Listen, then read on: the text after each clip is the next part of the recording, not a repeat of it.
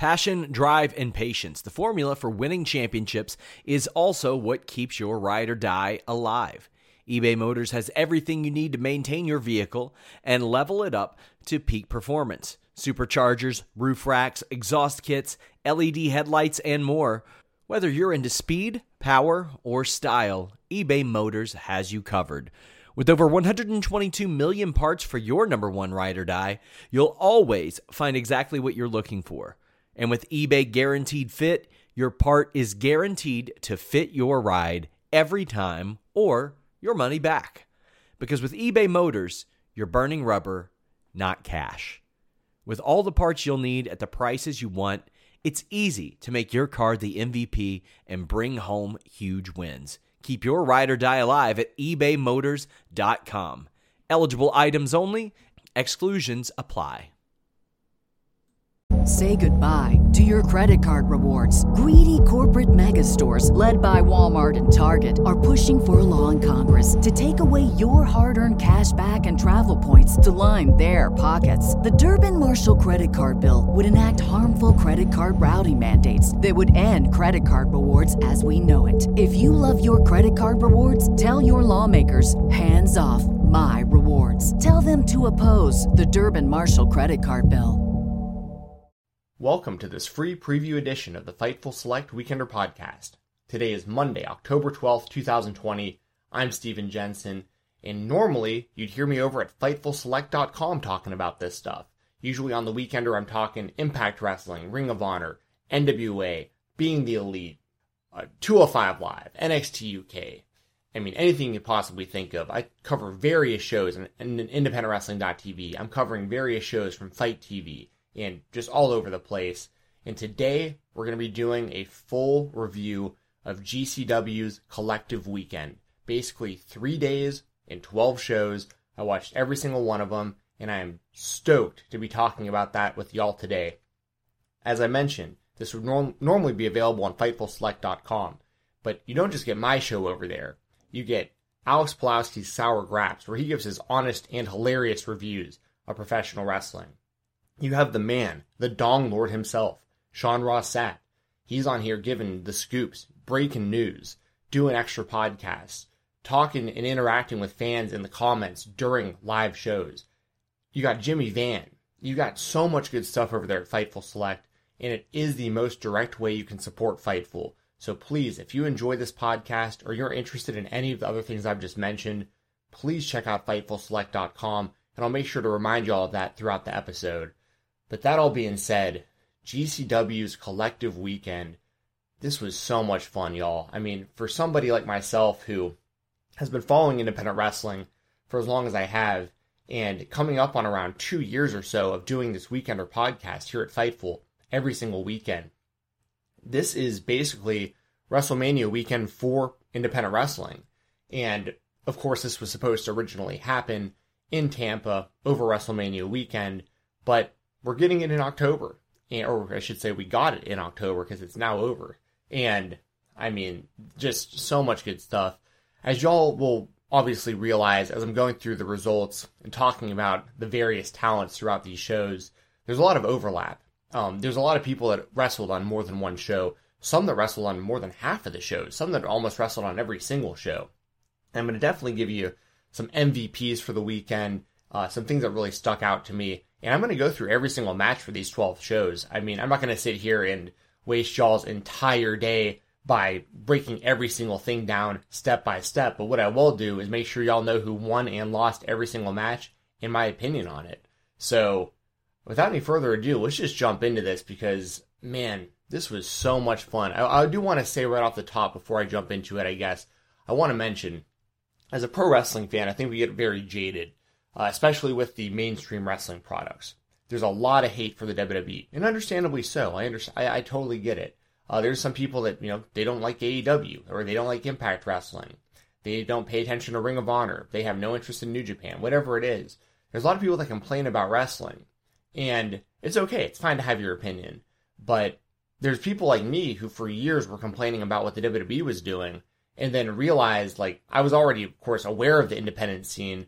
But once you really start digging deeper and see shows like what we saw over this past weekend, I think it's really eye-opening to a lot of fans because they can see, like, hmm, I don't really like what I'm seeing on Raw, but I still love wrestling, and there's all of this, and these guys are great, and these girls are great, and anything in between. I mean, there's, as we're going to talk about, not just men and women. We have, you know, uh, we have trans people. We have the L G B T Q plus community. We have so many different types of people from so many different backgrounds. Such an inclusive weekend of wrestling, and yeah, I just can't say enough good things about it. So maybe you're a little upset with what's going on on the wrestling you normally watch, but I can pretty much guarantee you, out of these twelve shows, there's got to be something that you enjoy, and some people that you might want to, you know, start following, some people you may not have been aware of that you now can become a fan of. Because the biggest enjoyment I get as a fan is, to be honest, like selfishly, when a talent that I enjoy from the indies gets signed to A E W or N X T or really anywhere else, there's part of me that gets a little bummed out because I'm like, oh man, that was, that was, uh, that was my guy, or that was my girl, or, you know, it's like, uh, and I just don't know how the W W E is going to use them, or, you know, there's the unknown, but you're happy that they got that contract. And there's a lot of that this weekend because there's a lot of people that I know there's not going to be much time left for them on the indies because they are going to get signed. And some of these people that I'm going to be mentioning are signed to major companies already. So selfishly as a fan, I'm always a little bit bummed out to see them move on because I love the indie scene so much. But it's also super rewarding and such a great feeling when you see them make it.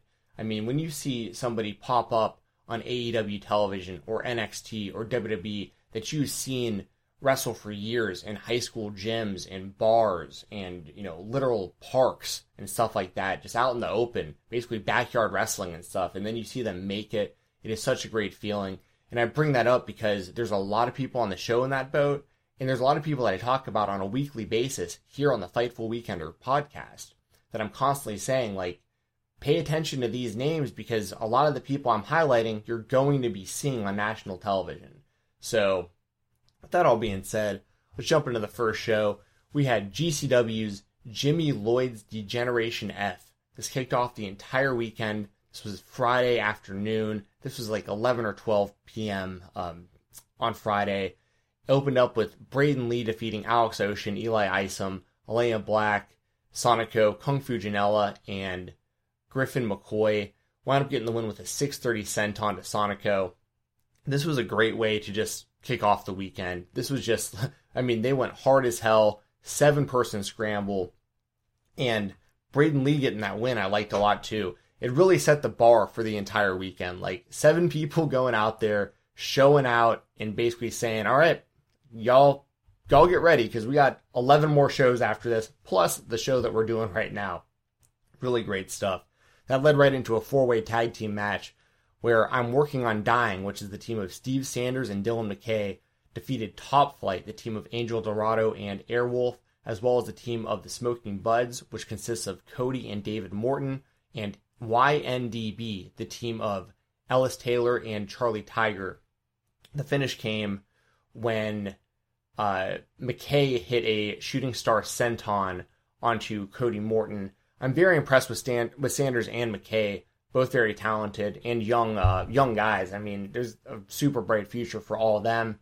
Airwolf and Dorado, the team of Top Flight, we're going to be talking about more throughout the weekend because they had quite a few pretty high-profile matches. The Smoking Buds I was really happy to see in this one. I like Cody and David Morton a lot. I'm familiar with them mainly from, like, the Chattanooga area. They do stuff um, with, uh, I think, I believe with, like, T W E and Crux and stuff like that in the Chattanooga area. I have some really good uh, mutual friends with the Smoking Buds, and I hear nothing but great things about both those guys, and I've been paying attention to their matches very closely lately, and I think that they're a team that, because of their gimmick, it might be a little limiting. Um, I'm just going to be honest about that. Like, on like a mainstream level, Smoking Buds, you can kind of put two and two together, kind of what they're all about, but for the indies, it works great, and I'm I'm a big fan personally, but that's really the only thing I think that's going to potentially hold them back going forward unless they tweak the gimmick just a little bit. But then again, you have like the Rascals that kind of do a similar type of thing with a lot of the four twenty references, and they're on national T V. Um, I guess you can call it that. I'm not sure what Access T V is considered, but I watch Impact Wrestling through Twitch, which anybody in the world can use, so um, there's that. And, of course, we're going to talk about the Rascals more. And then, of course, uh, the team of Y N Y D N B, um, great team as well. Just a really solid four-way tag team match, and it was great to see McKay and Sanders get that win. Moving on, we had the one called Manders defeating Logan Stunt. He beat him with a top-rope Oklahoma slam, Oklahoma Stampede power slam through a door. So this match ruled. Um, for those of you who might not be aware of Logan Stunt, he is the brother of Marco Stunt. They look very similar as far as like very similar heights, similar weights, similar looks. You can definitely tell that they're brothers just by looking at the two of them. I've been familiar with Logan for a while now, mainly through his work at S U P in Nashville, which S U P actually ran a show Uh, this same day, which I'm going to talk about very shortly, um, or very soon. I'm going to go in depth about it, but I'm going to talk about it here in just a second. And for those of you who've never seen Logan, he looks a lot like Marco, but he wrestles differently. He's way more grappling based. I actually think he has a, a much better offense than Marco. This is just me personally, and I'm a big Marco Stunt fan. Um, he's one of those guys, as I was mentioning at the top of the show, he was a guy I watched for years just get the hell beat out of him Uh, on the indies before finally kind of catching on. And then, of course, we see him on A E W on basically a weekly basis at this point. Um, just a perfect example of somebody that I watched go from just, I mean, literally jobbing out hard to everybody because of his size to becoming a pretty big deal on the indies to just completely blowing up and then to be on national television for A E W in the spot that he's in. That's one of those perfect examples of just a great feeling you get watching somebody make it. And Logan, I think his time will come. The only thing kind of pigeonholing him at the moment is is basically because Marco has made it, and he basically is going to be perceived as like another version of Marco Stunt. But I think he could work really well in a tag team, which we're going to talk about a little bit more because they did have a tag team match over the weekend. Um, but that all being said, I'm a big fan of Logan, and I'm a really big fan of the one called Manders, a k a. Steve Manders. He is, I mean, he's tearing it up everywhere right now. He had possibly my favorite match of the entire year a couple months ago for Action Wrestling out of Tyrone, Georgia. Shout out to Action Wrestling. They didn't have a show over the collective weekend, but they're heavily um, involved with Southern Underground Pro and some of the other promotions that did run shows. Um, but Action Wrestling, uh, Manders had a match against Graham Bell that was one of my favorite, if not my absolute favorite match of twenty twenty. Manders is wrestling all over the place. He's killing it, and he gets over with every crowd. And I really love the match, and the finish of the match especially. Basically, Manders gets Logan up on the top rope, and it's really hard to explain, but Manders has him up in a power slam. He's up on his shoulder, and he has to take an extra step to like get to the top rope. He already has Logan on his shoulder, and he has to take one big step up from the middle rope to the top rope to jump off through the uh, through the door, and he barely gets it. Like it, it by no means was any kind of botch, nothing like that. But it was it was a little sketch. It was like Manders pulled it off. He totally pulled it off, but he goes like one inch the other direction, and that is a disaster. But I'm glad they pulled it off. And this was another one that really set the bar for Manders, especially because he was all over this weekend. Moving on, we had Trey Lamar defeating J J Garrett. Got the win with the Froggy Bow, a k a a frog splash elbow drop. Trey Lamar is another guy that we're going to be talking about quite a bit. He is super talented. He's another one of those guys where Trey Lamar, I've given this example before, and this, this is going to apply to a lot of people I talk about throughout this show. There is basically what I consider to be like a totem pole or like a hierarchy of independent wrestling talent. And it isn't necessarily based completely on talent as it is based on how close I think people are to getting signed to mainstream companies. So for instance, there are people I'm going to talk about today. Um, I'll just give you some examples right now. Someone like Matthew Justice or Mance Warner. Um, there, there's a lot of, there, there's a lot of them that are kind of in that boat. Um, but those are two that like come to mind immediately. Uh, Calvin Tankman is is kind of like already getting there, especially with his his stuff upcoming with M L W. There's a lot of them, and when those people kind of move on, like from the indies to mainstream wrestling, it opens up spots for the next generation. And the next generation is looking incredible, because I consider Trey Lamar to be one of the top people of that upcoming generation. So when people like Matthew Justice and Mance Warner, here's another perfect example, like Kurt Stallion just got signed to the W W E. Josh Briggs just got signed to the W W E. I mean, those were two people that were in that level of the totem pole, in my opinion. And when that kind of stuff happens, it opens up spots. And I think Trey Lamar is somebody we're going to be seeing as a big deal on the indies going forward. And he's just he's just super talented. And there's some other people I'm going to mention that I think are in that same boat as we move along throughout these shows. I just mentioned Calvin Tankman. He was in the next match defeating Cole Radrick. Gets the win with the hidden blade elbow, which is basically, uh, I don't know if you've ever seen Will Ospreay do do this similar type move, where he basically swings his full body weight, uh, forearm and elbow, just swings it to the back of his opponent's head while they're kind of like kneeling down. It looks completely brutal. Like I mentioned, I think I've seen Ospreay do it first. I, I doubt he like created the move. I just know that I've seen Ospreay do it first. And Tankman does it, and he look, it just looks completely devastating. Cole Radrick, I have heard referred to, so shout out to Mouse, Robert Bellamy, who in my opinion is the best pro wrestling photographer in the world.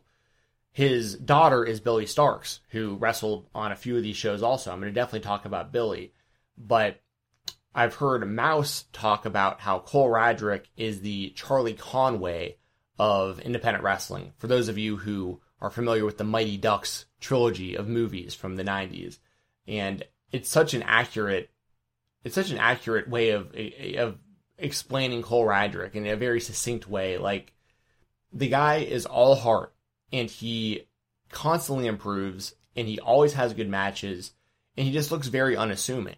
Like, he wears very basic looking ring singlet, and he, I don't know how tall he is, but I mean, honestly, I, I, I can't imagine he's any taller than like five five, five six. Um, not not big. Uh, doesn't look very athletic. And he goes out there and just shows up every single time. Like, he's a guy you look at and you're just like, oh, okay. And then you see him wrestle and you're like, oh, this guy freaking rules. And Cole Radrick had another big weekend. Uh, it started off once again with this loss to Calvin Tankman. But it was really good. This was a really good match. Both guys went hard as hell, and, and my hat's off to both of them. Calvin Tankman, like I said before, he's already on his way. He just recently got signed to, signed to M L W, and I think they're going to use him in a really big capacity. And Radrick, I think, is kind of same like Trey Lamar, kind of that next crop. Radrick's been around for a minute, but the, the, the best is yet to come still for Cole Radrick. Super talented. A guy who is a perfect example of, like, of just hard work. You know, you got to respect it. So, shout out to Cole Radrick and, of course, Calvin Tankman. We're going to be talking about both of them throughout this weekend. We had Jordan Oliver defeating Ace Austin with a clout cutter through a door in the next match. This is a big one for Jordan Oliver. It was a good match. Both guys flew all over the place. Of course, we're familiar with Ace Austin from his work in Impact Wrestling. And I talk about it all the time here on The Weekender for those of you who might be new listening to this free preview. But I was a big believer that Ace Austin should have won the title at Slammiversary, the Impact World Heavyweight Championship, in the Slammiversary main event. Now, I am very happy with where they're at with Eric Young as the champion, so don't get me wrong. I think where they wound up, it works really well, and I really like the feud with Rich Swann. Looking forward to their title match at Bound for Glory, which, by the way, I'll be recapping and reviewing right after the show on the Fightful YouTube channel, and I believe I'll be doing that along with Sean Ross Sapp, so that should be a lot of fun. I really enjoy doing those post shows. And uh, and yeah, that being said, Ace Austin, I, I, I think that he's incredibly talented. I think he's been kind of lost in the shuffle and Impact lately. Like, he's a part of the tag team with Madman Fulton, and they're getting a title shot in a, I think it's a four-way match at Bound for Glory. So, like, he's involved, but I feel like he should be heavily spotlighted as one of the top singles wrestlers in the company. That's just my opinion. And I think Jordan Oliver getting this win here is a big nod of approval for Jordan Oliver, because he's just in a kind of a different spot. I think we're going to be seeing Oliver a lot more on the indie scene, and Austin a lot more with Impact Wrestling and other mainstream promotions going forward. So this really helps out the future of indie wrestling, and I love seeing Jordan Oliver get that win. Really good match. After that, we had A J Gray defeating Jimmy Lloyd. The show is named after Jimmy Lloyd. Um, the finish came with the Blue Eyes White Dragon, which, I mean, A J Gray, it basically equates to A J Gray just beating the hell out of people. I mean, going out there, throwing clotheslines, hitting just crazy power moves, and, I mean, he does everything. Um, I'll just go ahead and get this out of the way right now. I'll be talking about A J Gray a lot throughout this show. He, in my opinion, was the M V P of the entire weekend. Uh, he, I think, had the most wins of anybody, at least off the top of my head, from watching all these shows. My brain's a little bit scrambled, I have to be honest. I mean, like, I, I watched I watched twelve shows in three days, and I watched almost all of them live as they were happening. Only had to go back and rewatch a few things today before recording. And um, A J Gray went out there and absolutely killed it. I don't know what his overall record was for the collective. There was twelve shows, and he was on probably nine or ten of them. And I think he won all but, like, one or two of the matches, and one of those is the clusterfuck, which is, you know, on Joey Janela's Spring Break, which involves a ton of people, including, you know, invisible men and dolls and a whole bunch of that, inan- inanimate objects and that kind of stuff. Um, so it's really hard to count that as a loss. And I think he might have lost another one over the weekend, but it was like a multi-person match. But that all being said, and maybe it was just the clusterfuck that he lost, to be honest. It might have just been that match. Um... And I'll realize that as we go through the rest of these results, it'll it'll come back to me exactly how that all went down. But A J Gray beating Jimmy Lloyd here I liked a lot, especially because Jimmy Lloyd, you know, he ran the show, but he didn't need this win. And this was just setting up a giant weekend for A J Gray, who, once again, I'm a big fan of. I, I've been watching him live for a long time. I think it's great that he's finally getting, in my opinion, the kind of exposure and, and respect that he deserves uh, from the wrestling scene, because he's always been really good, but he's really putting it all together right now. After that, we had Blake Christian defeating Starboy Charlie, beat him with an inverted Koji clutch. And this this was just awesome. Starboy Charlie's only seventeen years old. Uh, he is going to be a future star. He's already really damn good, but only seventeen. And Blake Christian is in the same kind of boat as someone like a Trey Lamar, in my opinion. Blake Christian, he he... he's an interesting case, though, because I think Blake Christian is just kind of kind of just leapfrog everything, and just, I like, I honestly think he's just going to get signed really soon. He's the kind of guy where, like, he's so talented and so unique, has a different look to him, does everything really, really well, gets over everywhere he is, and he was really busy this weekend also. He had a ton of matches, and yeah, I mean, Blake Christian, he's one of those guys, like I've been saying, kind of on that, on that indie wrestling totem pole. He'd be kind of like that next group, you know, of, of like a few more people get signed and then Blake Christian's going to be main eventing like everywhere. But I think that that's already kind of started to happen, like, really quickly. And I think the next thing we know, he's going to be popping up on like A E W or N X T or something. Like, I think he's going to get signed. I really do. I think he's just too talented. He's young. He's really crisp in what he does. Uh, reliable, willing to work his ass off. And, and yeah, I mean, he even said it himself, and I, I think it was after this match, actually, so this is perfect time to bring it up. Blake Christian did a speech right after this match, after he beat Starboy Charlie, and he basically said, he got on the microphone, basically said, hey, you know, when certain guys left the indies, this is all going along with what I've been saying uh, up to this point during this episode, basically said, like, a few years ago, when certain people left the indies and went off and got signed, people were saying it's okay because there's guys like Blake Christian, Ben Carter, and um, Alex Zane that are still here. And now we're starting to get to a point where Blake Christian, I think, will get signed soon. Um, uh, Ben Carter probably already is signed by A E W. I mean, he didn't work any of the collective weekend, and he's been showing up on A E W T V. And had a really great match against Scorpio Sky on that really late A E W Dynamite special they did um, after the, I think it was after uh, N B A playoff game a few weeks ago. That match ruled. So I'd imagine Ben Carter is, is off the indie scene, or at least going to be way less involved because he'll be way more involved with, with A E W. Just my, just my guess. And then you have Alex Zane, who has all the talent in the world and could very well get signed at any point also. So Blake Christian basically said there was the three of us, and as the three of us, you know, surely eventually we'll move on, the indies are still going to be fine because Starboy Charlie's next up. And I think that was a great seal of approval for Starboy Charlie. And, uh, and yeah, Blake Christian, just an incredible wrestler. And I'll be talking about him more throughout this, uh, you know, this episode of The Weekender as well. Last up on this show, we had the death match between Atticus Coger and Colby Carino. The finish came when Coger hit a thumbtack faceplant on Colby Carino to get the win. Of course, Coger had four forty by his side. And, yeah, this was really good. I mean, like, I'm not huge on death matches, but, you know, I did watch quite a few of them this weekend. And, you know, it's great to see Colby Carino out there. I didn't realize until lately, or until recently, that he was actually a part of the Ugly Ducklings. Um, the Ugly Ducklings are uh, Rob Killjoy and, I don't know why I can't think of the other guy's name off the top of my head. They're a really good tag team, though. They do great with their merchandise. I've seen them live in Chattanooga, um, I believe for the Scenic City Invitational, one of their shows there in Chattanooga. Um, but I've probably seen them live maybe three or four times now, just various spots. And I love their entrance, I love their gimmick, and like I said, their merch table is always just full of really cool stuff that I, I, I really respect the merch game for the Ugly Ducklings. And Colby Carino recently joined up with them as, to make it like a trio, which I thought was uh was interesting because it kind of flew under the, no pun intended, it kind of flew under the radar, being ducklings and all. Um, but it's cool to see Colby out there. I know he dealt with some pretty serious personal stuff. Um, and the only reason I know that is because they constantly bring it up during his matches, but it, it's meant to build his character.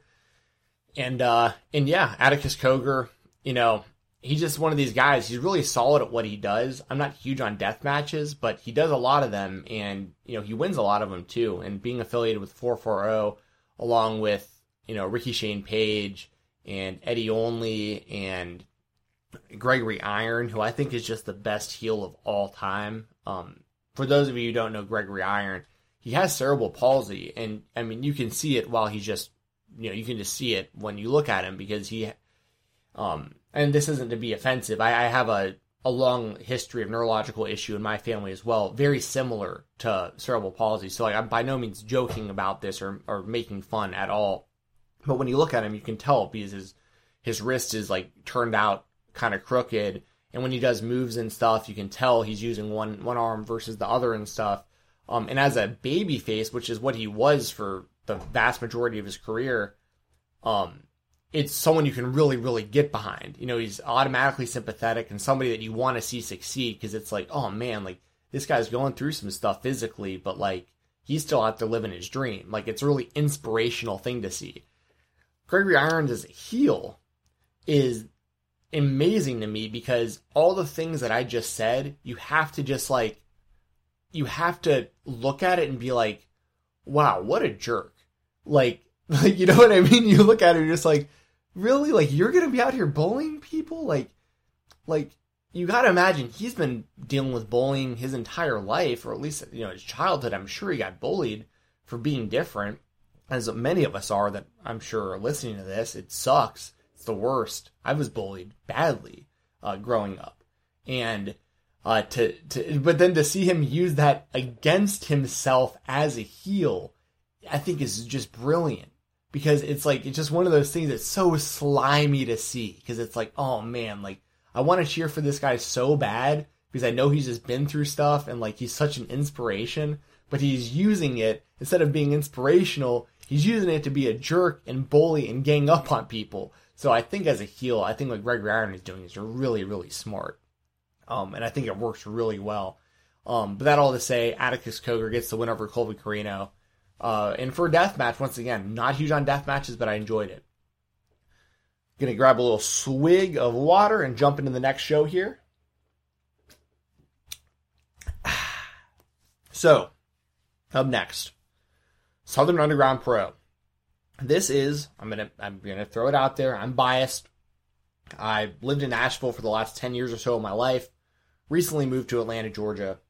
But I will always have Southern Underground Pro in my heart. I was a fan of theirs from their very first show, uh, watching them live in literal dive bars.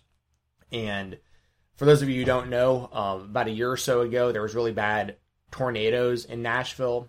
And the Basement East, which is the venue that the S U P has become synonymous with, it got blown away And it, it's a it was a historical venue in Nashville, not just for professional wrestling, but for music and a whole bunch of different stuff. And the Basement East got destroyed. And luckily, they're putting it back together, and it looks like we'll get wrestling there again eventually when things kind of get back to normal. But S U P's been through a lot this year. We've all been through a lot this year. I'm not I'm not going to sit here and, and act like Southern Underground Pro is the only, the only people that are dealing with issues this year. I, I trust me, I get it. There's a lot going on. Um, there's a lot going on with the world. There's a lot going on uh, with the pandemic. There's a, I mean, there's a lot. It's been a crazy year for a lot of people, a really unfortunate year for a lot of people. So I, I want to throw that out there. I I feel bad for anybody that's had to deal with stuff, but I just know firsthand, because I know so many people involved with S U P, uh, to watch what they all had to go through this past year. This was just an amazing thing for all of them, and for me as a fan of the product. After seven months off, for them to finally do another show, and it was right here at the Collective. I really enjoyed it, and I'm I'm not biased in saying this. I read a lot of people tweeting about how they thought this was the best show the entire weekend. Now, I'm not going to say that because I don't want to sound biased, but it's I feel like it definitely has to at least be in the conversation. I thought this show was incredible. It was great wrestling from top to bottom. You got different stuff in every match, and every match progressed the storyline. You can't ask for anything more than that out of a wrestling show. Started off with Violence is Forever, the tag team champions, Dominic Green and Kevin Koo, defeating To Infinity and Beyond, the team of Colin Delaney and Cheech Hernandez. The finish came with a, uh, basically the Chasing the Dragon, where uh, Red Dragon, Kyle O'Reilly and Bobby Fish used to do the move a lot, where one puts up the opponent in a brainbuster, the other one kicks him in the head, and then drops him down for the brainbuster. Violence is Forever, so they retain their title, and I've been a fan of them since before they were even called that, by the way. I have a SadConf t-shirt from their original tag team name before they even became Violence is Forever. So that's how hardcore and longtime fan I am of a lot of these people. Like, there were some people that I saw um, trying to throw out, you know, not necessarily aimed at me, but kind of like, oh, now everyone's getting on, you know, A J Gray's, uh, you know, everyone's finally now getting, you know, giving him his respect and blah, blah, blah, which I think is, is fair to a degree. But, like, I was rocking a Rich Homie Juice A J Gray t-shirt, you know, three years ago. You know what I'm saying? Like, I, I, I've been on board with a lot of these guys for a long time, so this is all so cool to me to see all this. And it was also really cool to see that Southern Underground Pro finally has a set of tag team titles. For the longest time, Greeny and Koo, who have been the tag team champions for a long time now, um, they basically won a trophy, and they didn't have physical belts. And I know that S U P, I, I'll pull the curtain back a little bit for y'all, because I know a lot of people involved with the shows. S U P was very on the fence about even continuing as a company um, as of not that long ago. Like, they were really on the fence about it. Um, but now I know they're committed. Like, they're running shows again, and they just invested in more tag team or more, you know, title belts, physical title belts. So that's a really good positive thumbs up for the uh, the future of the company there. Moving on, speaking of A J Gray, just mentioned him. He defeated Nolan Edwards with a lariat, which, you know, he just goes out there and he's just taking people's heads off with these lariats. He's hitting these Stan Hansen style lariats on people, and I think it's awesome. For those of you who may not be familiar with Nolan Edwards, he's another guy that I know out of the Chattanooga area. He recently won the Action Wrestling slash Scenic City Invitational Futures Tournament, Futures Showcase. They just did that a couple weeks ago. And he's been popping up all over the place lately. Super talented guy.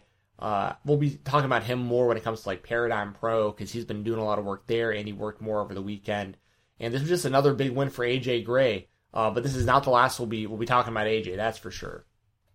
After that, we had Alley Cat defeating.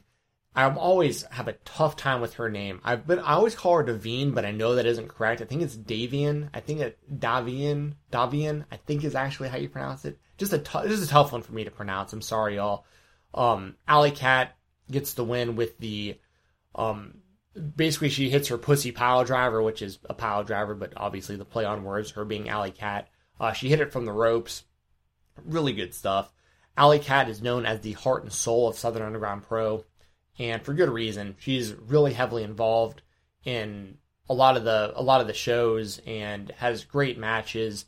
And she's another one where like she's in that same uh, top of the totem pole with those other people I mentioned before, where it's literally just a matter of time before Alley Cat is signed to national pro or to national uh, company. I mean, a company like A E W, I think, would benefit greatly from hiring someone like Alley Cat. You know, people kind of talk crap on A E W's women division, and there's talented women out there on the indies, as we're gonna we're gonna talk about a lot more of them coming up here uh, in a little bit. But I mean, Alley Cat's super talented, and Davin, Davin, God, that's that's a tough one for me. She uh she. She did great, and I know that she was highly regarded coming into the match.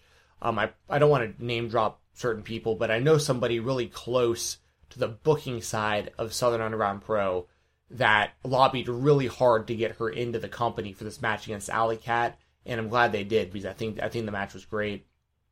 Speaking of another great match, and this is a match that just just completely different style, it's so good.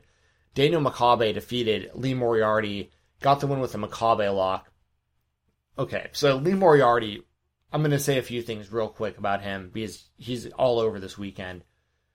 Lee Moriarty is one of the best technical wrestlers in the world. He's somebody that I think we're for sure going to be seeing wrestling uh, for the Ring of Honor Pure title at some point in the near future. Um, after that tournament wraps up, he's a guy, same with Daniel Makabe. I think both of these guys are literal, I mean, it, it is... perfect fits for Ring of Honor's pure pure division. I mean, you could not have two better people that most mainstream wrestling fans aren't going to know that you can build as kind of homegrown guys as Lee Moriarty and Dana McCabe. They're, they're, I mean, just such a perfect fit. And Moriarty wrestled, I think he had the most matches of anyone this weekend. Maybe, maybe not as many as A J Gray, but it's probably pretty close. My one knock with Moriarty, and I'm gonna, I'll talk about it throughout, he loses too much. That's my one knock on Moriarty. And it wasn't just this weekend. I've been watching him wrestle for a while now. Like, he's been around for a while, but like, I'd say probably the last probably three to six months, I've been paying a lot more attention to Moriarty. He's been wrestling all over the place and having these great matches, but he almost always loses. And it's one of these things where like, yeah, it feels great when he gets a win, which I'll be talking about in a little bit here. But that's the one, that's just my one thing. Like, he's so good, and commentary is constantly putting him over as, you know, they literally say the best technical, or, you know, they basically say, like, a lot of people regard him as the best wrestler in the world. And I think that claim is a lot more valid if he wins more often. But I'm going to get more into that because there's some seeds that were planted on a later show that give me hope that that's going to be turning around soon for him. Makabe, on the other hand, this was his first match, I think, like all year. Like, I think uh, I think he's been pretty much taking all this time off during the pandemic. And he's a guy who had a lot of momentum, uh, especially last year, coming off of the Scenic City Invitational tournament win that he had. He won the entire thing uh, in two thousand nineteen, and it was incredible. Uh, Makabe is super talented, and I'll be honest, I'm really surprised we didn't see a lot more of him this weekend. I don't know if that was because of him only taking, you know, a small number of bookings and just kind of getting back into it. I don't know what the case was, but I hope the case wasn't that people just weren't booking him, because you could put Dana Makabe on any wrestling show, and it immediately adds credibility and variety to your show, and I can say the same about Lee Moriarty. Like, this match I thought was awesome. I would love to see some sort of best out of seven uh, series type scenario for these two guys. Just watch them keep going at it. Um, really, really enjoyed this match. Thought it was incredible. There were certain things that happened in this where, like, Dana Makabe went out of his uh, kind of safety zone and hit a top rope Frankensteiner where, like, almost didn't make it all the way, but it but because it was so close, it wound up looking incredible. I mean, they were doing just awesome stuff in there. Love this match. Moving on, we had O'Shea Edwards defeating Jake something. Got the one with the Kaiju driver. This is a big one for O'Shea Edwards. Um, O'Shea, somebody that, if y'all aren't familiar with him, he's done some work fairly recently with Ring of Honor, uh, mainly through their dojo. I don't know if he's going to be brought on to T V anytime soon, but he definitely should be. And if not with Ring of Honor, somewhere else. I mean, I think he is a, he fits like a glove in Impact Wrestling. Um, I think he would do great in a company like A E W as well. You do great anywhere he goes, um, but I just see something like Impact Wrestling, him immediately becoming like a top person at Impact. And I say that because, you know, Jake something is a part of Impact. He's also known as Cousin Jake. And Jake Something is also the Black Label Pro Heavyweight Champion. I mean, he's been the Glory Pro Heavyweight Champion. He's he is one of the top guys on the indies. And O'Shea Edwards getting that win, I thought was a big deal for him, and it looked really good. I loved O'Shea Edwards' entrance gear. I love his intensity. And he's going to hate me saying this. If he ever listens to it, he's going to hate me saying it. Because I know him personally a little bit. I've interviewed him. I've interviewed a lot of the people over this weekend. But O'Shea is somebody I just need to highlight and just say, Uh, he's a really, really nice guy. Like, outside of the ring, he's a really nice guy. He probably hates when people say that because he, he's such an intimidating presence when it comes to professional wrestling. Uh, but he's a guy that I really pull for because he really he really is just a really nice guy. And uh, I'm really happy to see him get these uh, these big opportunities. And he deserves them. It isn't just because I think he's a nice guy. Like, he, he checks every box you can possibly imagine. He's intimidating. He's big. He's athletic. Um... He does really good moves. He has a cool move set. I mean, like, he has cool entrance gear, everything. Uh, checks every single box. Charismatic as hell. Just huge shout-out to O'Shea Edwards. And huge shout-out to Jake Something, who I'll be talking about more uh, throughout the show as well. After that, we had Anthony Henry taking on Jaden Newman. Got the win via Dragon Sleeper submission. And this was cool, because this was a rematch from years back. Um, so those of you who might not know, Jaden Newman is currently only like twenty or so years old, and he started wrestling around the age of fifteen. Another guy that I had the opportunity of uh, of interviewing a while back. And he's somebody that when he wrestled Anthony Henry the first time, so I'll peel the curtain back even more, there's a company called T W E out of Chattanooga, and Jaden Newman helps book those shows. And Jaden brought in Anthony Henry years back to wrestle him, and he thought he was ready for Anthony Henry. And apparently he wasn't, and Anthony Henry beat the living hell out of him, like, for real, in the ring, and, like, left him there. As basically a way of saying, you're just not on the level of booking me against you at this point. As as brutal as it sounds, that's where it was. This match was really good. Jaden Newman earns Anthony Henry's respect, has a great competitive match, and afterwards, after Henry beats him with just a devastating-looking Dragon Sleeper, he gives him his endorsement, and that was huge. That was huge for us as fans who know the story in the background. It was huge for Jaden Newman, finally getting that stamp of approval. And I'll say this now as well.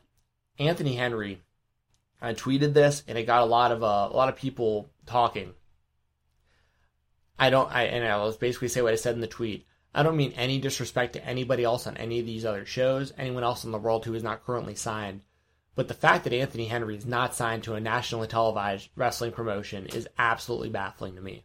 Absolutely baffling. It doesn't make any sense. Like, part of me wants to think, like, he must just be the biggest pain in the ass ever to work with, like, behind the scenes. That's all I can think of.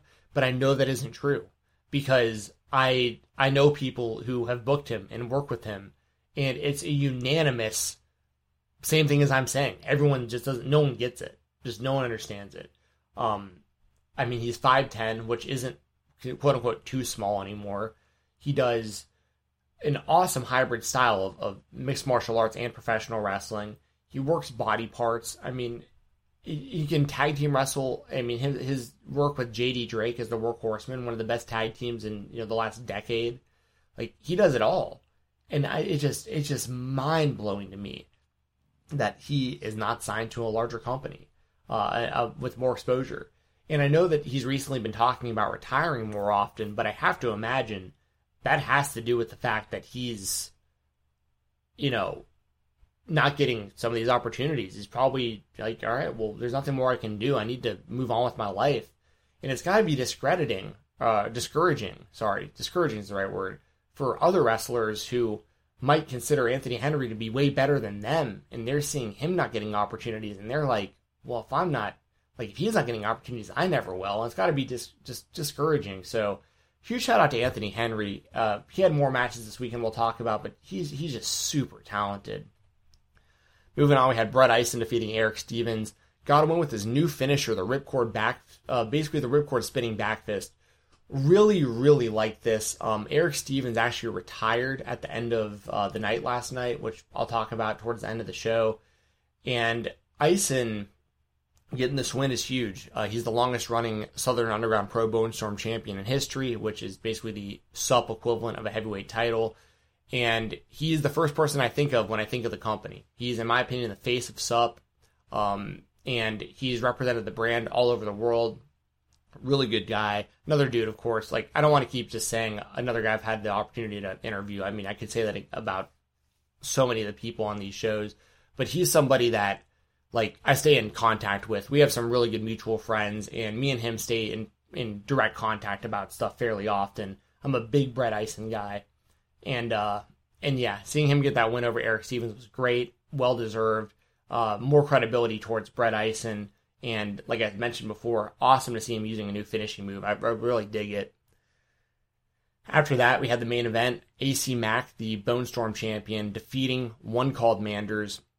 Basically kicks him in the dick and does a schoolboy roll-up to get the win. A C Mack, just the chicken S H I T heel, um, just doing this all the time. He's also the current Action Wrestling champion, uh, holding those two belts uh, for the company in Atlanta as well as the company in Nashville. And it looks like the show's going to be over right there. A C Mack doing this again like he has been doing. I mean, for like the last year or so, he's been the champion. And every time he wrestles, it's something like this. Gets his ass kicked and does something underhanded and gets a win. And right when you think the show's over and that's it, A J Gray comes out and challenges A C Mack. A C Mack attacks him right away, and it looks like it's going to be quick work for A C. A J Gray knocks him the F out with a brutal lariat. One, two, three. And A J Gray wins another match for this weekend and is the new Southern Underground Pro Bone Storm champion. Absolutely loved it. Amazing, amazing stuff. Just another feather in the cap of A J Gray for the weekend, and I love seeing him as the S U P champion. I, he's another one of those guys, similar to Bright Ison. When I think about S U P, like if there's a, if there are four pillars of Southern Underground Pro, like how there are in New Japan, um, I think Bright Ison and Ace and uh, sorry, Bright Ison and A J Gray definitely are two of those four pillars for sure. Moving on, we had A I W Thunder in Indianapolis. This show is absolutely insane. Started off with Doctor Daniel C. Rockingham defeating Zach Thomas, Derek Dillinger, and Pretty Boy Smooth. Get the win with a sit-out twist powerbomb. It was cool seeing this because, like, Derek Dillinger, I haven't seen much work of as Derek Dillinger. I know him as Derek Direction. He used to be in a tag team called The Production with Eddie Only. And Eddie Only is now doing his thing with four forty. And Uh, Dillinger's doing his own thing now, and he brought Ziggy Haim with him to ringside. Doctor Daniel C. Rockingham gets the win. For those of you who might not be aware or are familiar with him, he's a very um, he's a very interesting uh, character. He usually comes out with like uh, basically like life life strategy and and self help uh, guru type pamphlets pamphlets pamphlets, um, and yeah, just. Just really interesting. He comes out and he talks uh, on the microphone and really gets the crowd riled up against him. And Doctor Daniel C. Rockingham actually gets the surprise win. And his finisher is nice. That's, that sit-out twisting powerbomb is really solid. So big win for Doctor Daniel C. in that opening match. After that, we had Danhausen defeating Mordecai with a victory roll. And, and yes, uh, you heard me correctly. That is the Mordecai. Uh, Kevin Fertig, uh, a k a. Uh, Kevin Thorne. I'm just going to be dead honest. This match was not it for me. It was a comedy match, but it was really more so about getting Mordecai's uh, real estate information out there, it seemed like. They really plugged a lot for, you know, hit him up if you need to sell your house kind of stuff. Um, so this just really wasn't for me. I'm just going to be honest. Uh, Danhausen, I think, is a really entertaining guy, and he has a really big fan base, and he's been getting a lot of work in Ring of Honor lately, so... All all credit to Danhausen, who I'll talk about more throughout this weekend. Uh, but yeah, this against Mordecai, just it just wasn't it for me. So, but it was it was cool. Like I'll, I will admit, like because I completely forgot that Mordecai was on the show going into it. So to see him come out for his match, I was like, oh damn, eh, it's Mordecai. Like, eh, all right, you know, kind of kind of like all right, let's let's do this. And the matchup on paper made sense. It, I just didn't. I just it just wasn't for me when it went down. After that, we had Eric Stevens defeating Dominic Green. He got the win with a knockout forearm. And this was interesting because Eric Stevens and Dominic Green are both a part of Team Filthy, along with Tom Lawler, as well as Kevin Koo.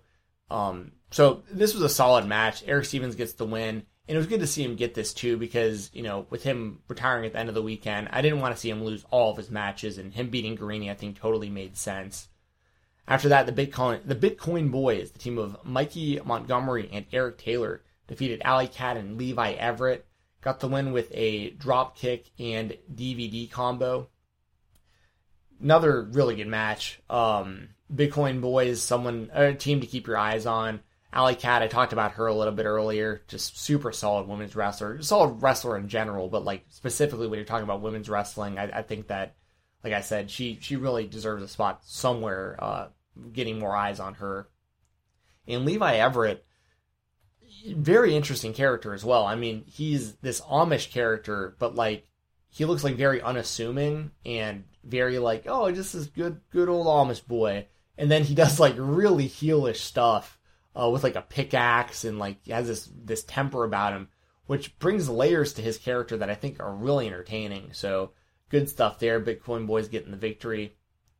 After that, Trey Lamar defeated Alex Shelley and Lee Mori- Moriarty, got the win with a froggy bow. Another just fantastic match. Um, this is the first time we're seeing Alex Shelley this weekend. Of course, he is part of the Tag Team Champions in Impact Wrestling, along with Chris Sabin. And Um, yeah, I mean, just incredibly solid wrestler. He's been doing great stuff with Black Label Pro uh, lately as well. Uh, that is Alex Shelley. Lee Moriarty, I just talked about earlier. I mean, just just incredible technical wrestler. And Trey Lamar, I also talked about, and this is just another uh, stamp of approval for him. He's the future of independent wrestling. I mean, this is a huge victory, getting a win over Alex Shelley and Lee Moriarty clean with that froggy bow, one, two, three. And his froggy bow is very impressive, by the way. He gets a lot of height on it, and he, he drops that elbow. Um, I'm I'm a stickler for elbow drops. My favorite wrestling move of all time is Randy Savage's flying elbow. So I'm very nitpicky when it comes to, to, to elbow drops. And I think Trey Lamar's got a really good one. So another big win for Trey Lamar for the weekend. After that, Mance Warner defeated Mister Brickster, uh, got the win with a chair platform pile driver. This was a little strange because they're trying to turn Mister Brickster heel, but he comes off really more so as like goofy, but he's another guy. I know Brickster really well personally. Of all the people on any of these shows, I probably know Brickster the best personally. He lived very close to me when I lived in Nashville. And so I, I was happy to see him on this show because he's all over this weekend, but mainly as like a commentator, like a guest commentator, or doing like security and stuff like that. So to, for him to get this match, I, I really liked seeing it. But, uh, but yeah, I... I'll I'll just say Mance Warner, I've mentioned it before, like he it's he's gonna get signed. I just don't know when or where, but like he's just completely killing it right now. His character's incredible, uh, his matches are incredible. He mixes this old school with the new school with, you know, his love for old W C W and and like this Southern gimmick and lariats and light beers and this whole this whole thing. I, I love the concoction that Mance Warner has, has made himself. And Brickster, I'm a fan of his. I, I think he I think he really, really, really wants to succeed in wrestling. And he works his ass off. Um, it's just going to take a while. It's just that simple. Like, he's had a couple opportunities that uh, just didn't pan out for him. And I think it discouraged him a little bit. But now I think he's back to, to working hard and, and, and trying to make his dreams come true and, and, and doing more in wrestling. And I thought this was a good match, and I think Mance Warner was the right person to win. After that, we had Filthy Tom Lawler defeating the Karate Man in a oh, via the Five Steps of Death, uh, which is basically a uh, a heart punch. This was incredible. Um, so this is built almost like a Mortal Kombat match, where Filthy Tom Lawler basically, um, basically like he. It's really hard to explain without watching it. He came out as, like, the stereotypical, like, American badass type fighter. And the Karate Man is Ethan Page, uh, dressed up kind of like Ryu or Ryu or however you say it from Street Fighter. And they did a whole lot of really cool martial arts stuff. And the finish came when uh, the Karate Man was going for the crane kick. And Tom Lawler heart punched him and basically grabbed his heart out of his chest uh, to get the finish, which I thought it was really, really good. It was something different, and it totally worked. After that, we had a two out of three falls A I W tag team title match where the um, Philly Marino Express defeated To Infinity and Beyond. Uh, got the win with a roll-up in Sunset Dreams. Good match. Philly Marino Express, underrated tag team. They work kind of all over the place, but you don't hear their names that often, so it was good to see them get this win here. To Infinity and Beyond, I didn't mention before, um, Colin Delaney is a part of that team. A lot of y'all might remember him from his work in W W E C W. If you remember back in, I already could say back in the day, so it was out long ago already, but he was that young, you know, kind of gangly kid, Colin Delaney, and he's still out there, you know, doing it on the indies, so props to him. And in the main event of this show, we had Joshua Bishop, along with Wes Barkley, defeating Matthew Justice, who had Bill Alfonso, you know, of E C W fame, the former... Say goodbye to your credit card rewards. Greedy corporate mega stores, led by Walmart and Target, are pushing for a law in Congress to take away your hard-earned cash back and travel points to line their pockets. The Durbin-Marshall credit card bill would enact harmful credit card routing mandates that would end credit card rewards as we know it. If you love your credit card rewards, tell your lawmakers, hands off my rewards. Tell them to oppose the Durbin-Marshall credit card bill. When you need mealtime inspiration, it's worth shopping Kroger, where you'll find over thirty thousand mouthwatering choices that excite your inner foodie. And no matter what tasty choice you make, you'll enjoy our everyday low prices, plus extra ways to save, like digital coupons worth over six hundred dollars each week. You can also save up to one dollar off per gallon at the pump with fuel points. More savings and more inspiring flavors make shopping Kroger worth it every time. Kroger, fresh for everyone. Fuel restrictions apply. Manager of Rob Van Dam and Sabu out there with Matthew Justice. Uh, Josh, Josh Bishop gets the win and becomes the new A I W world champion. He beat him by climbing up to the top of a ladder and dropping uh, ba- basically just a giant chair shot to Matthew Justice's head. This match was incredible. I mentioned Matthew Justice already a few times. I think he's it's, he's literally just, it's just a matter of time before he gets signed somewhere. He's checks every box. Um, and he also has like that mix of like crazy along with everything. Like he's willing to just do anything. Now, all the unprotected chair shots to the head, little suspect, a little concerning, but if he can get past all that and doesn't have to do it his whole career, he could have a really, really great career, I think. And Josh Bishop, he's the future. It's that simple. He's twenty-three years old. Um, the first time I interviewed him, he was like five matches into his career, and to see where he is now is just... oh my gosh, it's so great to see. He has the size, the look. He's got that little bit of crazy also. He's got a lot of bit of crazy, actually, to be fair. Um, he does everything really well, and he's constantly improving. And Wes Barkley as his manager slash tag team partner, like I like Barkley better as his, his manager personally. There's so much they can do with that, and I love seeing Josh Bishop become the new A I W champion, so... Huge, huge victory for Bishop. Awesome match. This is one of those matches that I would definitely recommend everyone check out from this weekend. All right, before we move on to more results, we have day two and day three. I want to remind everybody once again, Fightful Select dot com is where you normally hear me doing this show. Over there, I'm always talking Impact Wrestling, Ring of Honor, N W A, two oh five Live, N X T U K, Being the Elite. I mean, I'm, they're missing other stuff. I mean, various things on Independent Wrestling dot T V. A lot of the people that we're talking about this weekend for these shows are people that I'm talking about on a weekly basis. And like I said, it isn't just my podcast. You get Alex Pulaski's Sour Graps. You get scoops and extra podcasts and fan interaction with Sean Ross Sapp. You get stuff from Jimmy Van. You get a whole bunch of just amazing stuff for a very low price. And it also is the best way to directly support Fightful dot com. So make sure to jump over there. Check out Fightful Select. If you're liking what you're hearing right now, I guarantee you, you know, at the very least, you'll like listening to my show. And then on top of that, you have so much more stuff. Just such a great value for your money. So once again, please check that out, Fightful Select dot com, and support us over at Fightful. So moving on, we have the last show of night one, which was For the Culture, basically highlighting black wrestling.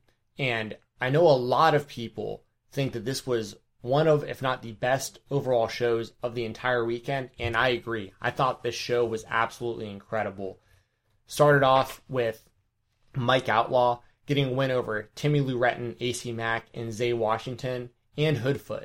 Uh, gets the win with the Yakuza kick. And this was a big win for Mike Outlaw. He's somebody I know from his work in Glory Pro Wrestling, done a lot of stuff with hashtag No New Friends when they were a stable, which was the team of Mike Outlaw, Danny Adams, and K L D, aka Kevin Lee Davidson. I tweeted about this um, a little bit over the weekend. I think that Mike Outlaw is somebody to definitely keep your eyes on in twenty twenty-one. He's somebody that I've been a fan of for a while, but he's really putting it all together right now. He's somewhat, he's putting on more size. He's getting better in the ring. Um, he's got a different confidence about him, I feel. And I really, really, really enjoyed it. And also someone in this match that I want to highlight, Hoodfoot. He's a guy that we're going to be talking about more. Uh, Hoodfoot, a k a. Mo Atlas. Unique dude, unique look, uh, unique gimmick, uh, and just a heavy as hell hitter. So uh, big shout out to Mike Outlaw, though, for getting the win in the opener of For the Culture. After that, we had J T G defeating Trey Miguel, gets the win with the Brooklyn's Edge. And yes, that is J T G, the same J T G that you remember from W W E's Crime Time back in the day. And also, rest in peace to Shad Gaspard, who tragically lost his life, I guess it was already last year, maybe earlier this year. It's all been such a blur lately. Um, but just a, this an incredibly selfless act. He essentially saved his, his kid's life um, and gave up his own uh, in a really terrible situation, uh, drowned, just awful.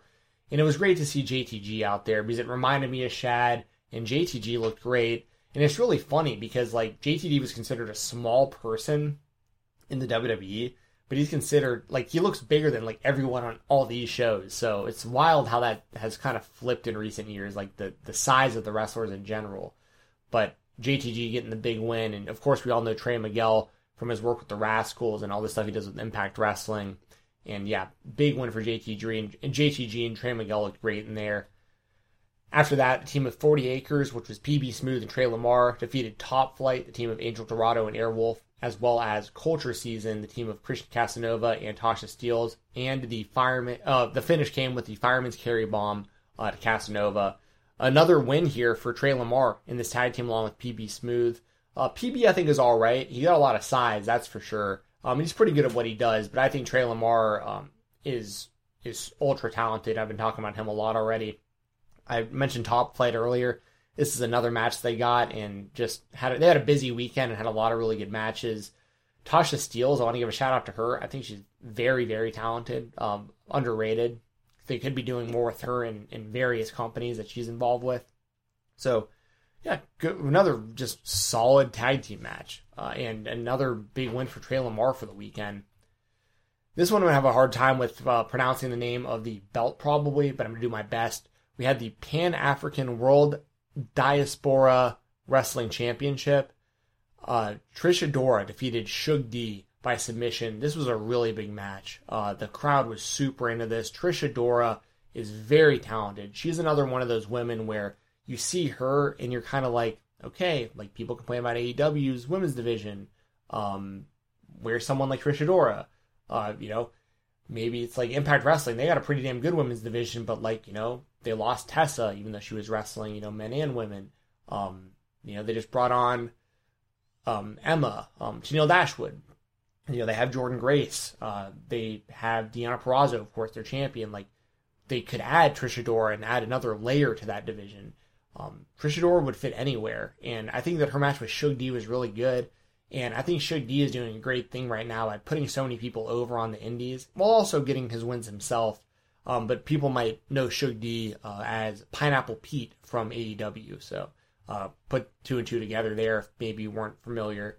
But yeah, Trish Adora, really impressive win over Shug D. After that, a match that I loved. We had Calvin Tankman defeating O'Shea Edwards. Got the one with the Tenzin driver.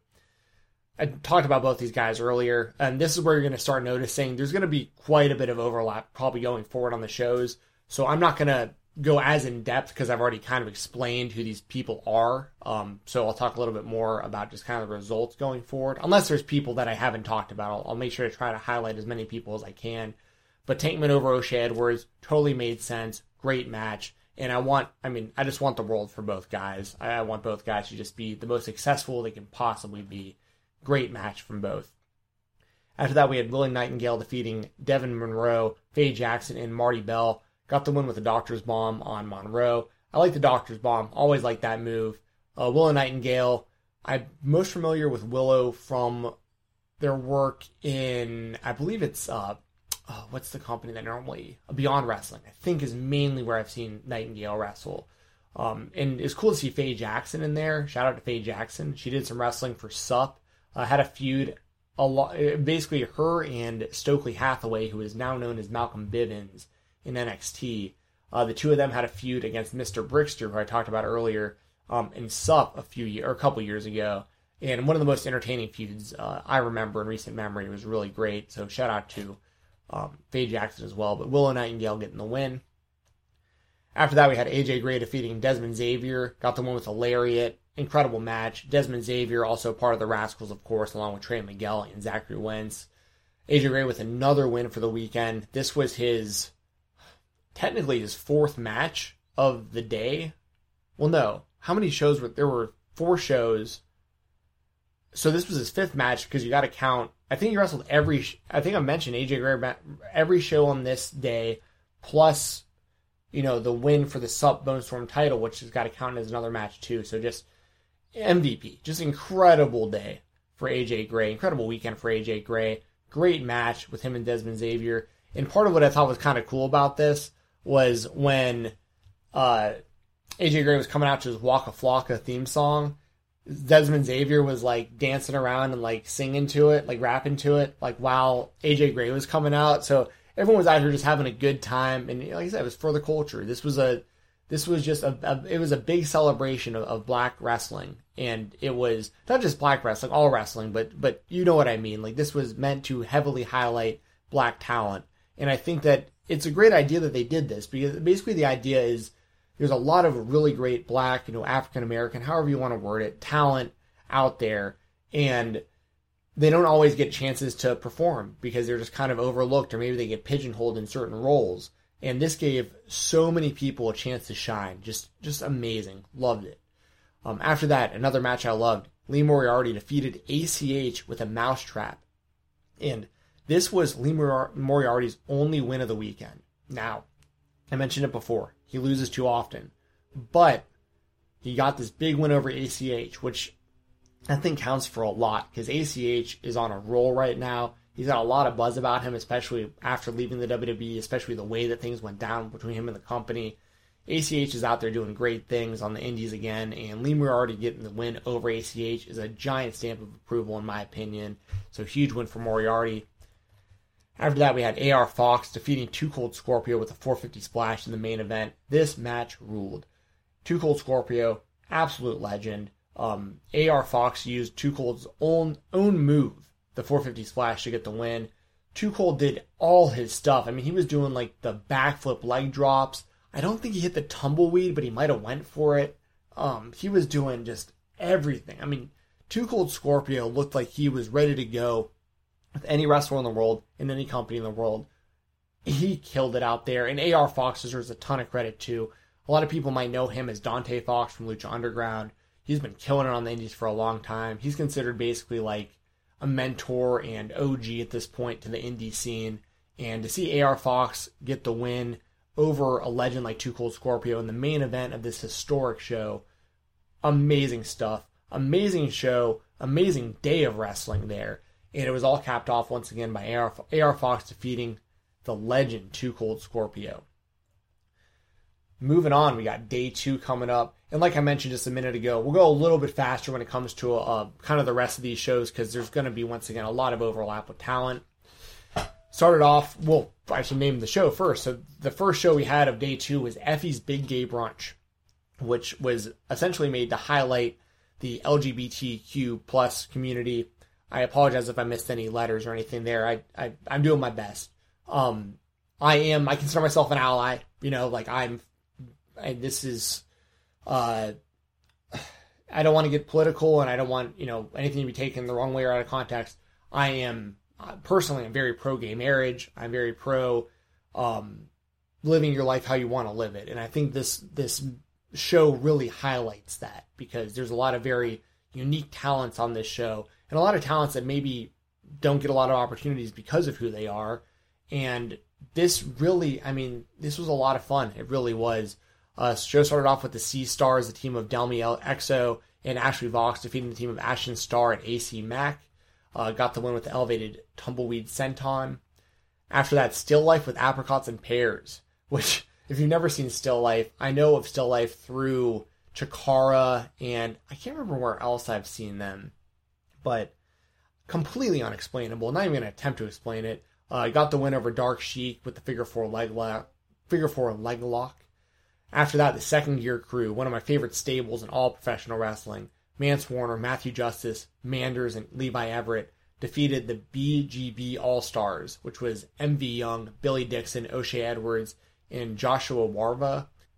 Just another really good match, and and it's just great to see Warner, Justice, Manders, and Everett as a team. I think the Second Gear Crew, uh, it's because they also, like, there's more members, like Effie's with them and stuff. And I'll talk about them a little bit more, probably a little bit later, but I uh, I love this. And yeah, there's not really much more I can say. It was a really good one. Was it one, two, three, four, eight, eight person tag match. Just really good stuff. Second Gear Crew gets the win. After that, Jamie Senegal, Senegal uh, defeated Alley Cat, got the win with the springboard face buster onto a chair. That was brutal. Um, Alley Cat takes another L, but it was fine to see Jamie get the win here. And just Just more representation, all for it. Um, after that, we had the Twink Gauntlet, where Devin Monroe uh, defeated Jimmy Lloyd, Dylan McKay, Jared Edwards, Logan Stunt, Pero, Tyler Klein, Calvin Couture, Tony Deppen, Juicy Jimmy, Molly McCoy, Sean Henderson, Marcus Mathers, Kid Osborne, and uh, there was a lot of unnamed Twinks, I'll just say that. Um... Devin Moreau gets the win. Uh, Pero, I think, was the most um, was the most impressive in this match. Personally, I'm a fan of Pero. Um, yeah, I saw him wrestle for the first time live at N W A seventy in Nashville, and I think he presents something different. You know, he's a big dude, a lot of power, and somebody that, I'll just be honest, like, the first time I saw him wrestle, like, I didn't know he was gay. Like, not that that really matters one way or another to someone like me. Like, it's fine either way with me. But I really respected the fact that, like, I saw him wrestle, and then I saw him on Twitter, because I, I found him on Twitter, and I was like, oh, this guy's, he's gay. Like, he's talking about his boyfriend and, like, pictures of him, and he's in love, and all. And it's like, this is refreshing. Like, this guy, not not to say that others don't, but he was one of the first that I really saw in wrestling, like, really embracing it. And just not caring what other people thought about it. And I I thought it was great. I, and I'm a big fan of Pero as a person and as a wrestler. So big shout out to Pero as well. And it was a big weekend for Devin Monroe. He had another win a little bit later in the weekend as well. We had the next match, Too Hot for T V. So Effie, who put the show on, he wrestled who was billed as the ultimate twink, Marco Stunt. Uh, Marco Stunt of A E W fame. Surprise appearance, wrestled Effie here. I cannot even describe a lot of the things that happened in this match. Um, I'll just let y'all watch it. A lot of really wild stuff went down in this one, and uh, and Marco Stunt gets the win over Effie, and huge shout out to Effie for putting this show on, and for being himself too. He's another one of those guys, similar to Pero. He's out there just waving the flag, and, and you know, as somebody like myself who's heterosexual, it doesn't bother me one bit. You know what I mean? Like, I like that Effie's out there being himself, and I think that him being himself allows others to be comfortable being themselves. And I think that's what's the most important message in all of it. And in the main event, we had Cassandro defeating Sunny Kiss. Got the top rope victory roll for the one, two, three. I thought Sunny Kiss looked really good in this match. Cassandro looked good as well. Um, just, you know, a bit on the older side. Let's just be honest. But a legitimate veteran and pioneer amongst this community in particular. And I'll give Sunny Kiss all the credit in the world. And I'm going to call Sunny Kiss, uh, I'll refer to her as, as her, as she, because uh, Sunny actually is fine with either. Uh, Sunny says she or him, so like I'm not being disrespectful. Just, just got to pick one or the other. I'll just say she. Um, but I think that uh, I think that she's been looking really, really good lately, especially since joining A E W. Um, her matches have been really good. Her, her moves have been crisp. Uh, I've really liked what I've seen out of Sunny Kiss lately, and I think that her and Cassandra had a really good match uh, to finish up this show. So, great stuff. Uh, Effie's Big Gay Brunch uh, representing out there. So, all for it. Moving on, we had Glory Pro Wrestling's Are You Wrestling, Son? Started off with Mike Outlaw defeating Lee Moriarty. I've talked about both these guys at length. Uh, Mike Outlaw, just keep your eyes out for him. Big win over Moriarty, and I think he's going to have a really big twenty twenty-one. And I mentioned it before, Moriarty taking another loss. Too many losses, but another really, really good match. Outlaw getting the win. After that, the North, the team of Ethan Page and Josh Alexander, defeated Blake Christian and Alex Zane. This match ruled. Uh, the North, in my opinion, are the best tag team in the world um, of, for any company. I think that Ethan Page and Josh Alexander have the best array of tag team offense. I think that their run as Impact Wrestling Tag Team Champions was really underrated and flew really under the radar. And I think that they're two incredible wrestlers. I think that Ethan Page and Josh Alexander could be ultra successful as singles wrestlers and or as tag team wrestlers. Incredibly versatile. Blake Christian and Alex Zane, I talked about both of them a little bit before. They're both on that, that they're on that kind of that tippy top. Like they're they're killing it. They're going out there and just having insane matches and doing insane stuff and doing it really, really well. And I thought this match was absolutely awesome. This is another one of those that I'd say go out of your way to check out, because you get a good mix of two of, in my opinion, the best wrestlers in the world currently versus two of the future best wrestlers in the world in Blake Christian and Alex Zane. After that, we had Hakeem Zane, uh, spelled differently, Z A N E versus Alex Zane, Z A Y N E, for anyone who cares. Uh, Hakeem Zane defeated Kylie Ray, uh, got the one with the kill switch, and this was cool. I mean, Hakeem Zane, for those of you who might not know, he is also known as Rohit Raju. He is the X Division champion in Impact Wrestling, and he's got all these belts right now. Uh, this was for the Mid- Midwest Territory Championship. He's killing it. I'm very happy for him. He's another guy I've known for a long time because of Glory Pro Wrestling, and it was great to see him highlighted here on the Glory Pro show over the collective weekend. After that, we had Warhorse defeating Zachary Wentz. Got the one with a sharpshooter while he was headbanging. Thought it was cool. Did not expect the submission finish, but I like seeing Warhorse using that in his arsenal. It gives him a little bit of, little bit of diversity. I like seeing wrestlers who have multiple finishing moves, um, or you know, multiple signature moves that could end matches, and then like that one overall finisher that always ends it. I think that's really smart. I think guys like A J Styles, for instance, do that really well. He has all those different moves he can finish you with. I like Warhorse doing that too. At this point, Warhorse has the double stomp, which could finish you, the flying elbow drop can finish you, and the sharpshooter can finish you. Oh, and he also has a sick lariat that finishes people too. So, and then Zachary Wentz, of course, a part of the Rascals, incredible worker, uh, has a really great uh, kind of M M A-based style, but he also does high flying and a little bit of everything. That was really good, and great to see Warhorse getting another win and another. I think this puts him at like forty-something title defenses, the Independent Wrestling dot T V championship. So awesome stuff there. After that, we had more awesome stuff. One called Manders defeating Jake something. Or sorry, um, it was uh, Jake something defeating Manders in the bull rope match. Really, really, really, really good stuff. Um, I tweeted this out at both guys afterwards. I want to see them just go at it and beat the hell out of each other over and over again. There was so much crazy stuff in this match. They went through tables and doors, and uh, Jake something's uh, finisher looked just brutal when he hit him with that black hole slam, and they used the cowbell, and just really great stuff. Um, I would be fine with watching those two wrestle each other ten times in a row for the next few months. Like, loved it. After that, we had the Sisters of Destruction, the team of Elia Bla- Elena Black. Well, I don't know why I have such a hard time with her, her name too. Elena Black uh, and Blair Onyx defeating Hyan and Laney Luck. Got someone with a Sister Abigail, essentially. Um, another good match. I mean, Sisters of Destruction, impressive. I think we're going to be seeing more of them. And they're the kind of team that I think would really be beneficial in, in a mainstream company, uh, like in N X T or W W E, for instance. Like, they'd be great for women's tag team divisions. After that, Devin Monroe defeated Cody Lane, Jody Threat, and Stephen Wolf in a scramble match. Another good match, and another big win for Devin Monroe. I mentioned that he had won the Twink Battle Royal in the uh, Effie's Big Gay Brunch show, and another big win here. I like seeing Stephen Wolf on the show. I think this is the only time he wrestled all weekend, and he's a guy who's constantly improving, that has a ton of talent, and he's just kind of waiting for the right opportunity, I think. And Jody Threat and Cody Lane, two great talents as well there, so... Uh, big win, really, really big win. I didn't see, I didn't expect Devin Monroe to get the win. I really thought Stephen Wolf was going to get this. and uh, Devin Moreau with a surprising win there, but a big day for Devin. After that, the United Glory tag titles were on the line. Top Flight defeated Gatanic Panic and Alley Cat and Dan the Dad, and they become the new tag team champions.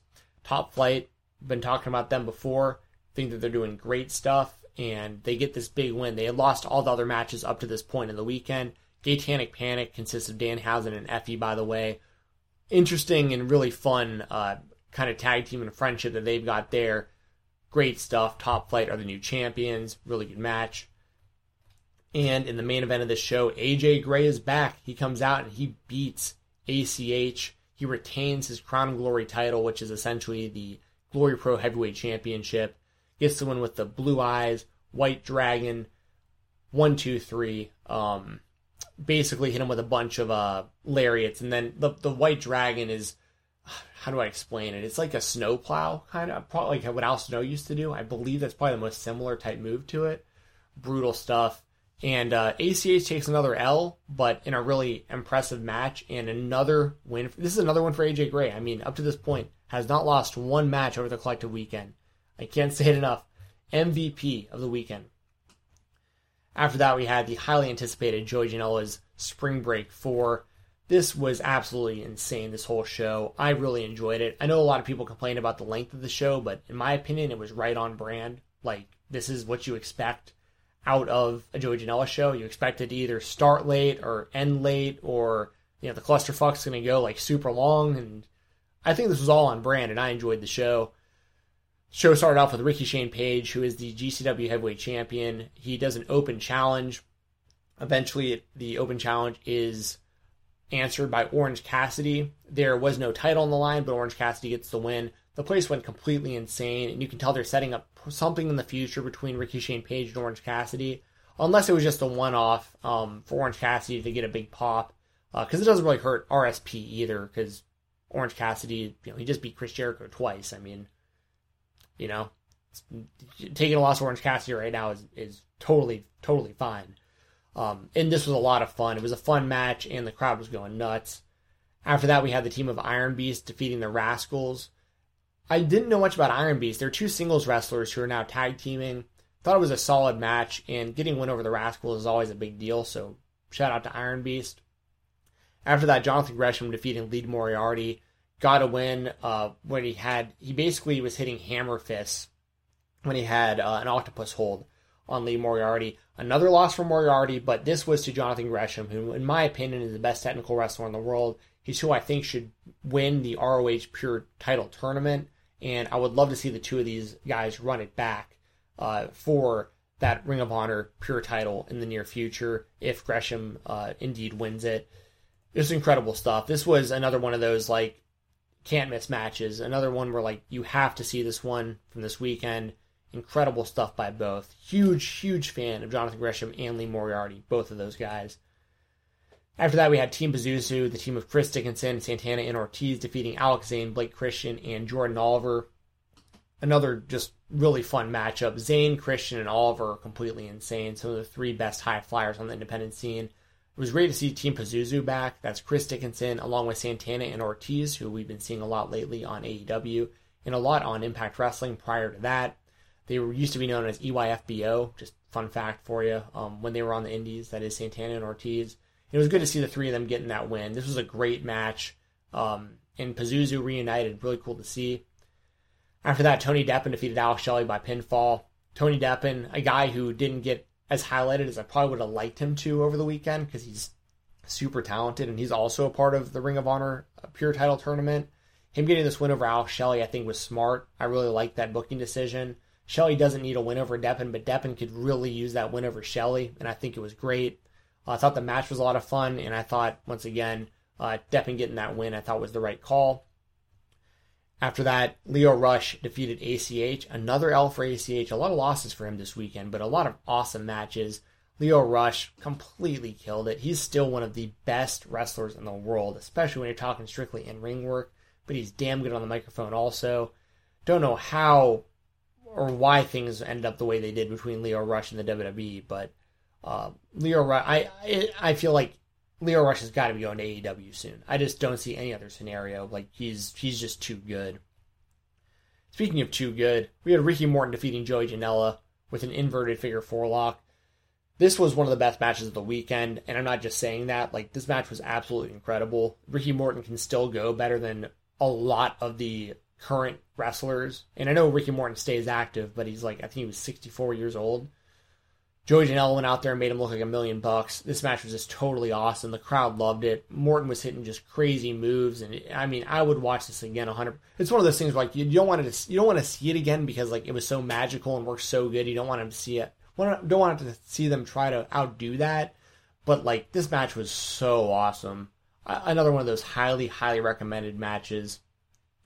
Up next, we have the clusterfuck. I. This match went like over an hour. I was totally fine with it because I expected it. I'm not going to go through all of this. Spider Nate Webb entered first, won the whole thing. I would recommend just checking it out because there's so much crazy stuff and so many unexpected people and just random stuff throughout these matches. I think it's just fun to watch as a fan. Just go into it, just not taking it seriously. Okay? Just go into it just to have fun. Spider Nate Webb gets the win. And in the main event, in Matt Tremont's final G C W match, Alex Colon defeats Matt Tremont. Uh, basically, he takes a rake, and he had light tubes attached to every piece of the rake, so there was probably like eight or so of them in this thing, and he just swings it and just bashes Tremont in the head. It looked absolutely brutal. Once again, deathmatch wrestling isn't really my thing per se, but, I mean, a good send-off for Tremont, because even though I'm not the biggest Matt Tremont fan, I respect what he's done, and I respect the fact that he has a very large fan base, and he's been doing this stuff for a long-ass time. And, you know, the th- I, I, just to be fair and transparent and honest about it, I think I think Matt Tremont covers up his lack of athleticism and wrestling ability with the deathmatch stuff. And he does that, and I think for him it works tremendously. Like, I think that, because I'll just be honest, I don't think you could have Matt Tremont out there having these, you know, you're not going to get him versus, like, Jonathan Gresham in, like, some technical masterpiece.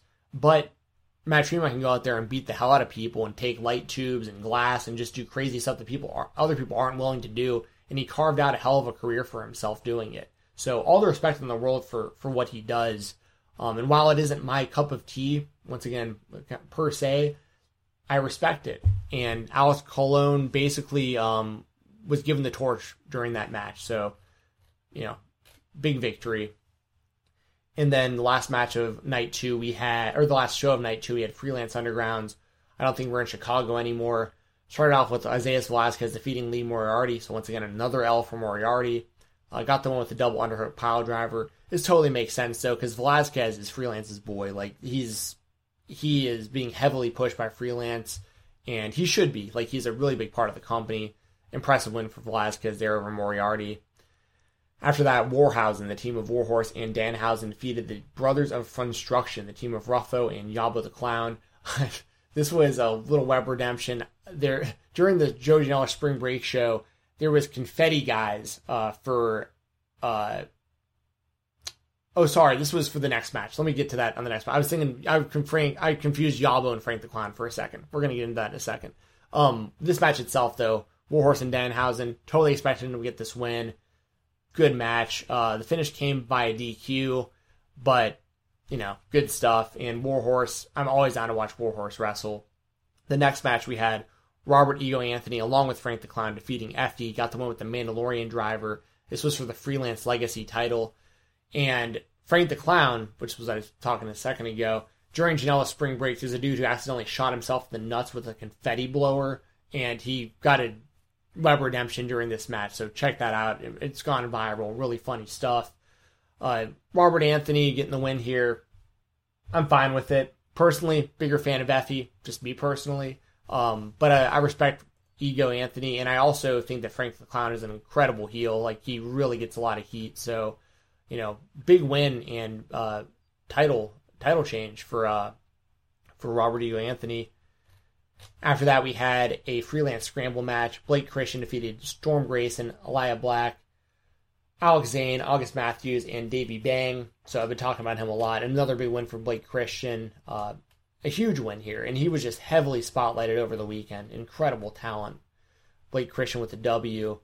The F U Independent Championship on the line. Lady Luck defeated Faye Jackson. Got the one with the Unicutter.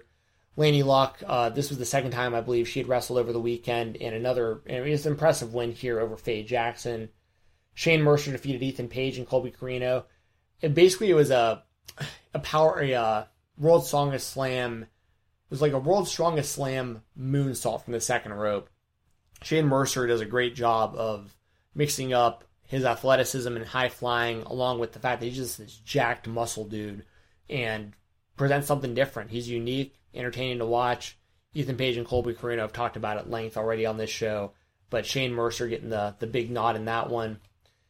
And in the main event, we had Kylie Ray defeating Josh Alexander. Got the one with a crossface after a really good match. Really great technical match. Um, Alexander always looks like a million bucks. Kylie Ray is one of the best wrestlers in the world, male or female. I have no problem with Kylie Ray getting this win, and I thought it was a really, really great way to close out night two. All right, we're coming up on day three. But before I do, once again, if you want to hear this, along with Impact Wrestling, Ring of Honor, N W A, two oh five Live, Independent Wrestling dot t v stuff, everything. Fightful Select Weekender is where to listen to the show every weekend, along with everything you get from Alex Pulaski, Sean Rossap, Jimmy Van, and everybody else involved. It is the most direct way to support Fightful is over there at Fightful Select dot com. Going into night three, we had, or day three, I should say, Black Label Pro's Threat Level Noon. Started off with Alex, Shell- Alex Shelley defeating Anthony Henry. Got him with an inside cradle. Incredible match. Um... I really want to see these two go at it again. I don't know how much longer Anthony Henry's going to wrestle. I hope he doesn't retire anytime soon, but he's been talking about it. But this match was really, really, really good. Alex Shelley with the win. After that, Josh Alexander defeats Layla Hirsch with a spinning tombstone. Brutal finisher, great match. Layla Hirsch is a very, very, um, um, what's the right word? Talented. We'll say that. Very talented wrestler. Uh, a little under the radar, but somebody that I think is going to make it really big in a major company very soon. Uh, I think Layla Hirsch is very, very good. And Josh Alexander with the big win there. The Stunt Doubles, the team of Marco Stunt and Logan Stunt, defeated Satanic Panic, the team of Effie and Danhausen. What I liked about this match, too, is uh, Marco and Logan fought each other, like they turned on each other. Marco turned on uh, Logan, I should say, at, J- at Janella's spring break the night before. And that hostility Uh, carried over into this match, even though they won and they were a tag team. I think there's being more seeds planted for a big singles match between the two. They've wrestled singles matches in the past, but uh, Marco's obviously a lot more um, known than he was then at this point, and Logan's still trying to make a name for himself, or a bigger name for himself, I should say. Um, but yeah, good win for the Stunt Doubles over Satanic Panic. After that, we had the Bad Mother Effer Scramble.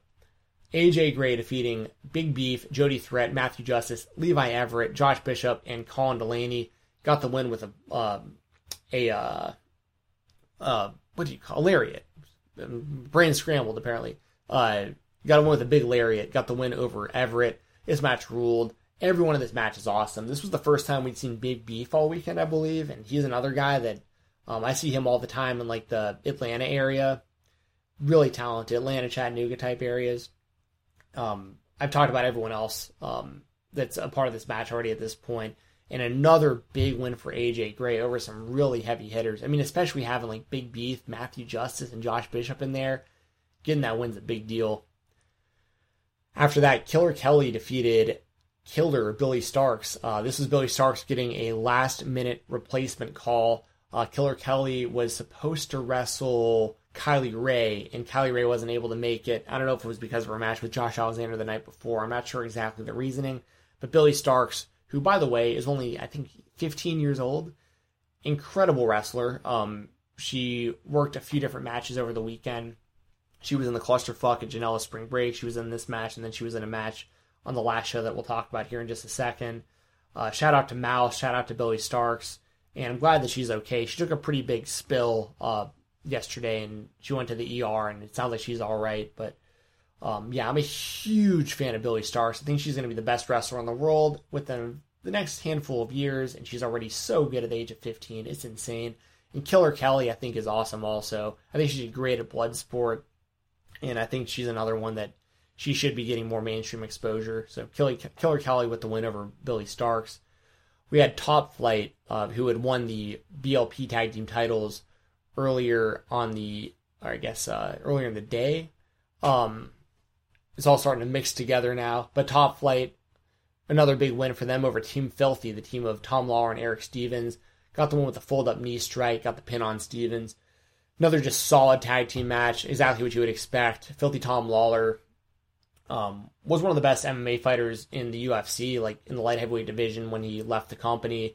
There was a lot of crazy circumstances around that with U S A D A violations and getting fired after, and John Jones being able to fight with basically the same thing and yada yada. But I'm a big fan of Filthy Tom, and it was great to see Top Flight get the win over Lawler and Stevens. After that, Violence is Forever, the team of Kevin Q and Dominic Green, defeated the Besties in the world to become the Black Label Pro Tag Team Champions. Oh, sorry, I meant Glory Pro, not Black Label Pro, when I'm talking about Top Flight, by the way. Sorry about that. Got confused. Um, but yeah, Black Label Pro Tag Team titles. Uh, so now Greeny and Q hold the B L P and the S U P Tag Team titles simultaneously, and they're also currently signed to M L W. So a lot of big stuff going on for Kevin Q and Dominic Greeny. And Besties in the World, uh, Davey Vega and Matt Fitchett. One of my favorite entrances of pro wrestling. Shout out to Savage Garden. Been a fan of them for a long time. Uh, saw them first in Glory Pro Wrestling years back. And I think Vega and Fitchett as the Besties, uh, there's uh, they, they haven't even be like they're already huge on the indies, but like I think that they haven't even begun to peak. Like they're they'll be a, a nationally televised uh, tag team in the I feel like the near future. Super talented. After that, we had a number one contender match where Blake Christian defeated Alex Zane, Ethan Page, and J D Drake. Got the one with the inverted Koji clutch. Um, she another so just another huge one for Alex, or sorry for uh, Blake Christian over incredible talents like Alex Zane, Ethan Page, and J D Drake. Uh, huge clash of styles in this one, and a huge win for Blake Christian. Huge weekend for Blake Christian.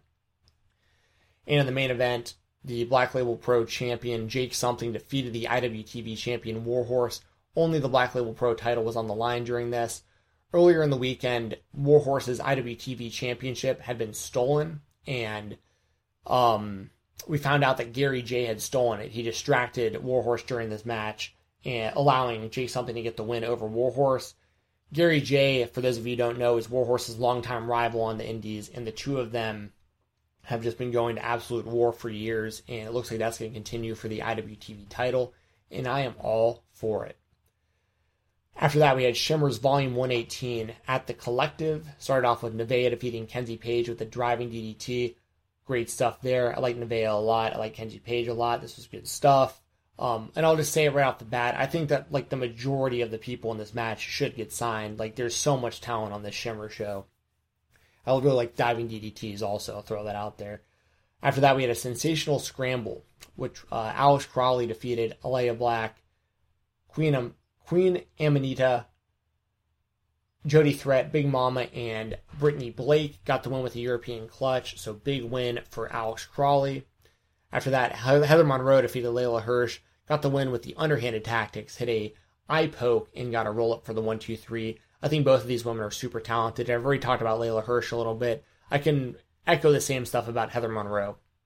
I, uh, the, the Killer Bay Heather Monroe, I think that we'll be seeing a lot more of her in the near future. After that, we had the Bird and the Bee, the team of Willa Nightingale and Solo Darling, who I know I've definitely seen tag team uh, many times in Beyond Wrestling, defeated the team of Sierra and Kayla Cassidy. Got the one with the Hertz Donut finisher on Cassidy. And uh, yeah, another big win for Willa Nightingale and Solo Darling. I feel like they should have won this match, and they did. It was good stuff. Speaking of good stuff, Lacey Ryan defeated Davian. This was probably my favorite match of the whole night. I think Lacey Ryan has a ton of potential. She came into this match as kind of a relatively unknown and got a really, what I would consider a really big upset win over Davian.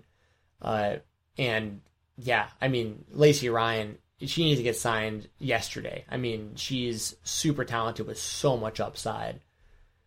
After that, the Heart of Shimmer Championship, High-End defeated Thunder Kitty. Cool to see Thunder Kitty as a part of this. Uh, she was a part of Janela's Spring Break as well. She's been wrestling forever, and High-End getting the win, uh, kind of a passing-the-torch type situation, so all about that. Zoe Sky defeated Holodead with the Swirly Stomp, so big win for Zoe Sky here on this show. Um, just bigger, more powerful, um, for uh, for Holly Dead, but then basically, um, ba- like basically, essentially, what happened is Zai got the hell beat out of her and outlasted it and got the win. So a, a big showing of heart from Zoe Sky. After that, the Shimmer Tag Team titles on the line. The Sea Stars defeated the Hex, got the win with Flopping Fish in a really good tag team match. I'd like to see all of these women, uh, Delmi X O, Ashley Vox, Allison Kay, and Marty Bell more featured. I think Allison Kay and Marty Bell probably a little more well-known, um, but maybe not, maybe just to me, but uh, all four super talented women. And in the main event, Kimberly defeated Nicole Savoy with a Kim Tom Bomb. This was a great match. This totally deserved to main event the show. Uh, Kimberly, obviously, she's like a legend of of women's wrestling on the indies at this point, I would say. And, you know, we're seeing her more often on Impact Wrestling. Nicole Savoy, super talented as well. And this was a great main event for a great all-women show that, like I said, I think a lot, if not all of those women should get signed. Like, there's a lot of talent there. After that, we have Josh Barnett's Bloodsport, which I very much look forward to every year. Simon Grimm, uh, the former... Um, the former uh, Simon Gotch from the W W E, from the Vaudevillains, defeated Matt Mikowski with a half-and-half suplex. Um, I think this was good because Simon Grimm is always talking about like his kind of like catch wrestling background and all that kind of stuff, and he was able to show it here, which I thought was a good look for him. There was a women's tournament. The first round, Allison Kay defeated Killer Kelly with a head scissors choke. Thought this was really good, too. And I was kind of surprised to see Allison Kay get the win. I kind of thought that Killer Kelly was going to win going into it. So, big win for Allison Kay. Uh, another women's match in the tournament. At, uh, Lindsay Snow defeated Layla Hirsch with a heel hook. Really, really, really good one. It was a pretty fast match. Uh, it ended pretty quickly. And that just goes to show you, like, in Bloodsport matches, it's it's also, like, it, it's treated similar to M M A. Like, you can just get caught with something, and that's that. Up next, we had Calvin Tankman defeating Alexander James. Got the win with a knockout elbow. Calvin Tankman's just the man. Uh, he does great in regular matches. He does great in these types of matches, U W F I rules matches, whatever whatever situation he's thrown into, he does absolutely incredible. And, I mean, the man did a standing shooting star press over the weekend, Calvin Tankman. He's humongous, and he's going for shooting star presses. I mean, super, super talented. Big A big win for Calvin Tankman, and a big weekend for Calvin Tankman. Eric Hammer defeated Kyle Jake uh, in the next match with a double wrist lock, a k a. Kimura. Uh, just some solid uh, shoot-style fighting right there. Filthy Tom Lawler defeated Homicide in the next match with a leg lock. Really enjoyed this. It was cool to see Homicide as a part of this show. Just an absolute indie legend. One of the first ever Ring of Honor heavyweight champions. And it made sense that Lawler won, given his background. Thought it was a really entertaining match. Really, really enjoyed it. After that, Davey Boy Smith Junior defeated Josh Alexander, got the win with a knockout with a Liger Bomb, which I thought was a cool uh, kind of twist because there's no pinfalls in Bloodsport, and Davey Boy Smith Junior hit a Liger Bomb, but because he hit it with such force, Josh Alexander was knocked out, deemed unconscious, and Davey Boy Smith got the knockout win. Thought it was great. Thought Davey Boy Smith Junior looked great, and I want to see more of him uh, in the States. Like, you know, I know he's been doing a lot of stuff with like Japan and. He does a lot of M M A stuff. Like, I want to see him in the States more often. Like, he's he's changed and gotten a lot better since his days as D H Smith in the W W E, in my opinion. After that, the women's tournament finals. Lindsay Snow defeated Allison Kay, got the one with the heel hook. Big win for Lindsay Snow. Uh, she's badass. She deserves the win. I mean, all these women are, but I'm totally fine with Lindsay Snow. And this is the most exposure I've seen her get personally. Like, I was less familiar with Lindsay Snow than all the other women on this show. And I came out of it like, oh, hell yeah, like, Lindsay Snow's badass, which is, I think, the exact uh, goal of what you're doing with a match like that. So, big, big tournament win for Lindsay Snow. Got the one with the heel hook out of nowhere. And the main event, Jon Moxley defeated Chris Dickinson. Got him with his bulldog choke. Um, this is amazing stuff. I mean, Chris Dickinson is one of those guys where you feel really bad for him because he, like, had this WrestleMania weekend happened, like, in Tampa, with all those fans and all the eyes on him, Dickinson probably would have gotten signed to a major promotion like immediately after. Um, and I think he's still going to get signed soon. It's just kind of prolonged a few things, the pandemic and all. And I thought his match with Moxley ruled. I thought this whole thing was just incredible. Great main event. Great way to close out Bloodsport. And just incredible to see that Jon Moxley, like, this is the definition of doing it for the love of the game. Like, Moxley doesn't have to do these shows. He's doing it because he wants to. And he wants to give back to independent wrestling. And A E W is awesome for allowing him to do this stuff as their world champion. And New Japan as, as the I W G P United States champion. Incredible stuff. Incredible show. Incredible... uh Incredible card, really. I mean, and Moxley getting that win over Dickinson, exactly how it should have been. Great all the way around. And the weekend closed out with Paradigm Strapsole.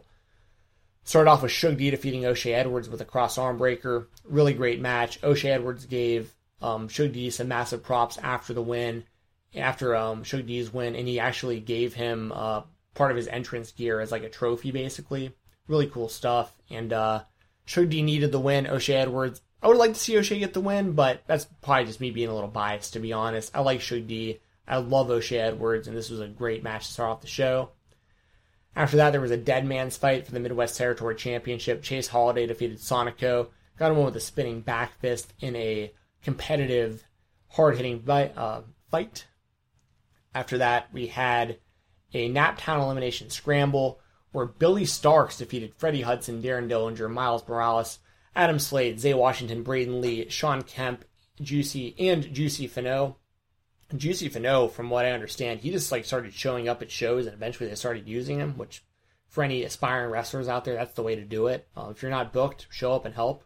I think that's how Juicy's been getting a lot of these opportunities lately, from what I understand. Freddie Hudson I'm familiar with uh, from, oh, what's the company... Not Paradigm, I don't think. I can't remember. I know Freddie Hudson, though. He's really talented. And uh, he's like the top guy of... Oh, I wish I could remember which company it was. But I've been watching him a lot more lately. Billy Starks, I've talked about her. She took a scary dive during this match and wound up in the E R. Had to get some staples, but she's fine now from what we understand. And it was really cool to see Billy Starks get that win. I mean, humongous win to cap, cap off the weekend for her. Really, really big. After that, we had U W F Fire Rules match where Dominic Green defeated Kevin Koo with a triangle armbar. This is Violence is Forever against each other. This made sense that Greeny would win. Greeny's the one with an actual, you know, blue belt in Brazilian Jiu-Jitsu. He's the one who's known for this grappling style. Kevin Koo, valiant effort, but Greeny getting the win totally made sense. After that, another U W F Fire Rules match. Flash Thompson defeating Cole Radrick. This one was really quick. Radrick was injured from previous match, and Flash Thompson exposed that, put him in an E-bar pretty much immediately to force the tap. After that, we had another U W F I grudge fight. This was Eric Stevens' final match. Hoodfoot defeats Eric Stevens, uh, basically just beats the hell out of him with ground and pound to get the ref stoppage. After the match, Eric Stevens puts his boot, leaves his boots in the ring, and he is officially retired from professional wrestling, so... Huge shout out to Eric Stevens for an incredible career. Uh, he did a lot of stuff in Ring of Honor, especially in the early days. He took like a decade off wrestling, came back not too long ago, did a great job, and and that's that. But big shout out to Eric Stevens, and big shout out to Hoodfoot Mo Atlas for getting that big win, and he's been looking really impressive. After that, we had a heavy hitters title street fight where Bobby Beverly retained against Alex Colon. Uh, this was a crazy match. A lot of really good stuff. Colon was screwed out of the win a bunch of different times. Uh, eventually, Beverly kicked him in the face with a bunch of light tubes, and it was it looked absolutely brutal. The kick looked like it hit him right in the face, too, on top of all the shattering light bulbs. So, crazy match and a great finish there. After that, we had the Paradigm Tag Team titles on the line. Six-man tag team death match. The Rejects defeated Earl's Picks. Um, the people involved in this match were Akira, Reed Bentley, John Wayne Murdoch taking on Nolan Edwards, Juicy Jimmy, and Hardway Heater. Uh, finish came with the Judd Nelson driver through a flaming table onto Nolan Edwards, which was brutal, absolutely crazy match, and the finish ruled. There was a lot of fire on that table. It looked great. And in the main event, which was the last show of the collective, we had a Clockwork Orange House of Fun death match, the Ravens creation from back in the day, where we had Bradley Prescott the fourth defeating Matthew Justice, got a win with a second row pile driver through a trash can. I love Bradley Prescott. He's the natty daddy. I love natural light. I love seeing him do his thing. He's getting better and better, and he's going to be all over the place soon. He's already doing great stuff in Paradigm and S U P and S C I and a whole bunch of other places. Keep your eyes out for Bradley Prescott the fourth and the Lost Boys, his stable, which uh, Hoodfoot is a part of. And uh, Matthew Justice, like I keep saying, he's the man. He's going to get signed. He's just, he's insane. He's super good. And to see Bradley Prescott get the win was a nice surprise and a great way to cap off an incredibly amazing weekend of professional wrestling. So that's that. I know it's a lot. Normally my show runs about an hour long, but we had twelve shows to talk about, and I wanted to go in depth and give everybody the best shout outs and the best reviews I possibly could in a reasonable amount of time. So thank y'all for uh, checking this out. If you want more of this, make sure to subscribe to Fightful Select. That is the place for the Fightful Select Weekender. That is the place for Sean Rossap's Scoops. That's the place for multiple podcasts, including Alice Pulaski's Sour Graps. Check it out. You will not be disappointed. Fightful Select dot com. You can follow me on Twitter at FightTalk underscore, F I G H T T A L K underscore. I've been Steven Jensen. Until next weekend, enjoy some professional wrestling. This is the story of the one. As head of maintenance at a concert hall, he knows the show must always go on. That's why he works behind the scenes, ensuring every light is working, the H V A C is humming, and his facility shines. With Grainger's supplies and solutions for every challenge he faces, plus twenty-four seven customer support, his venue never misses a beat. Call quick grainger dot com or just stop by. Grainger, for the ones who get it done.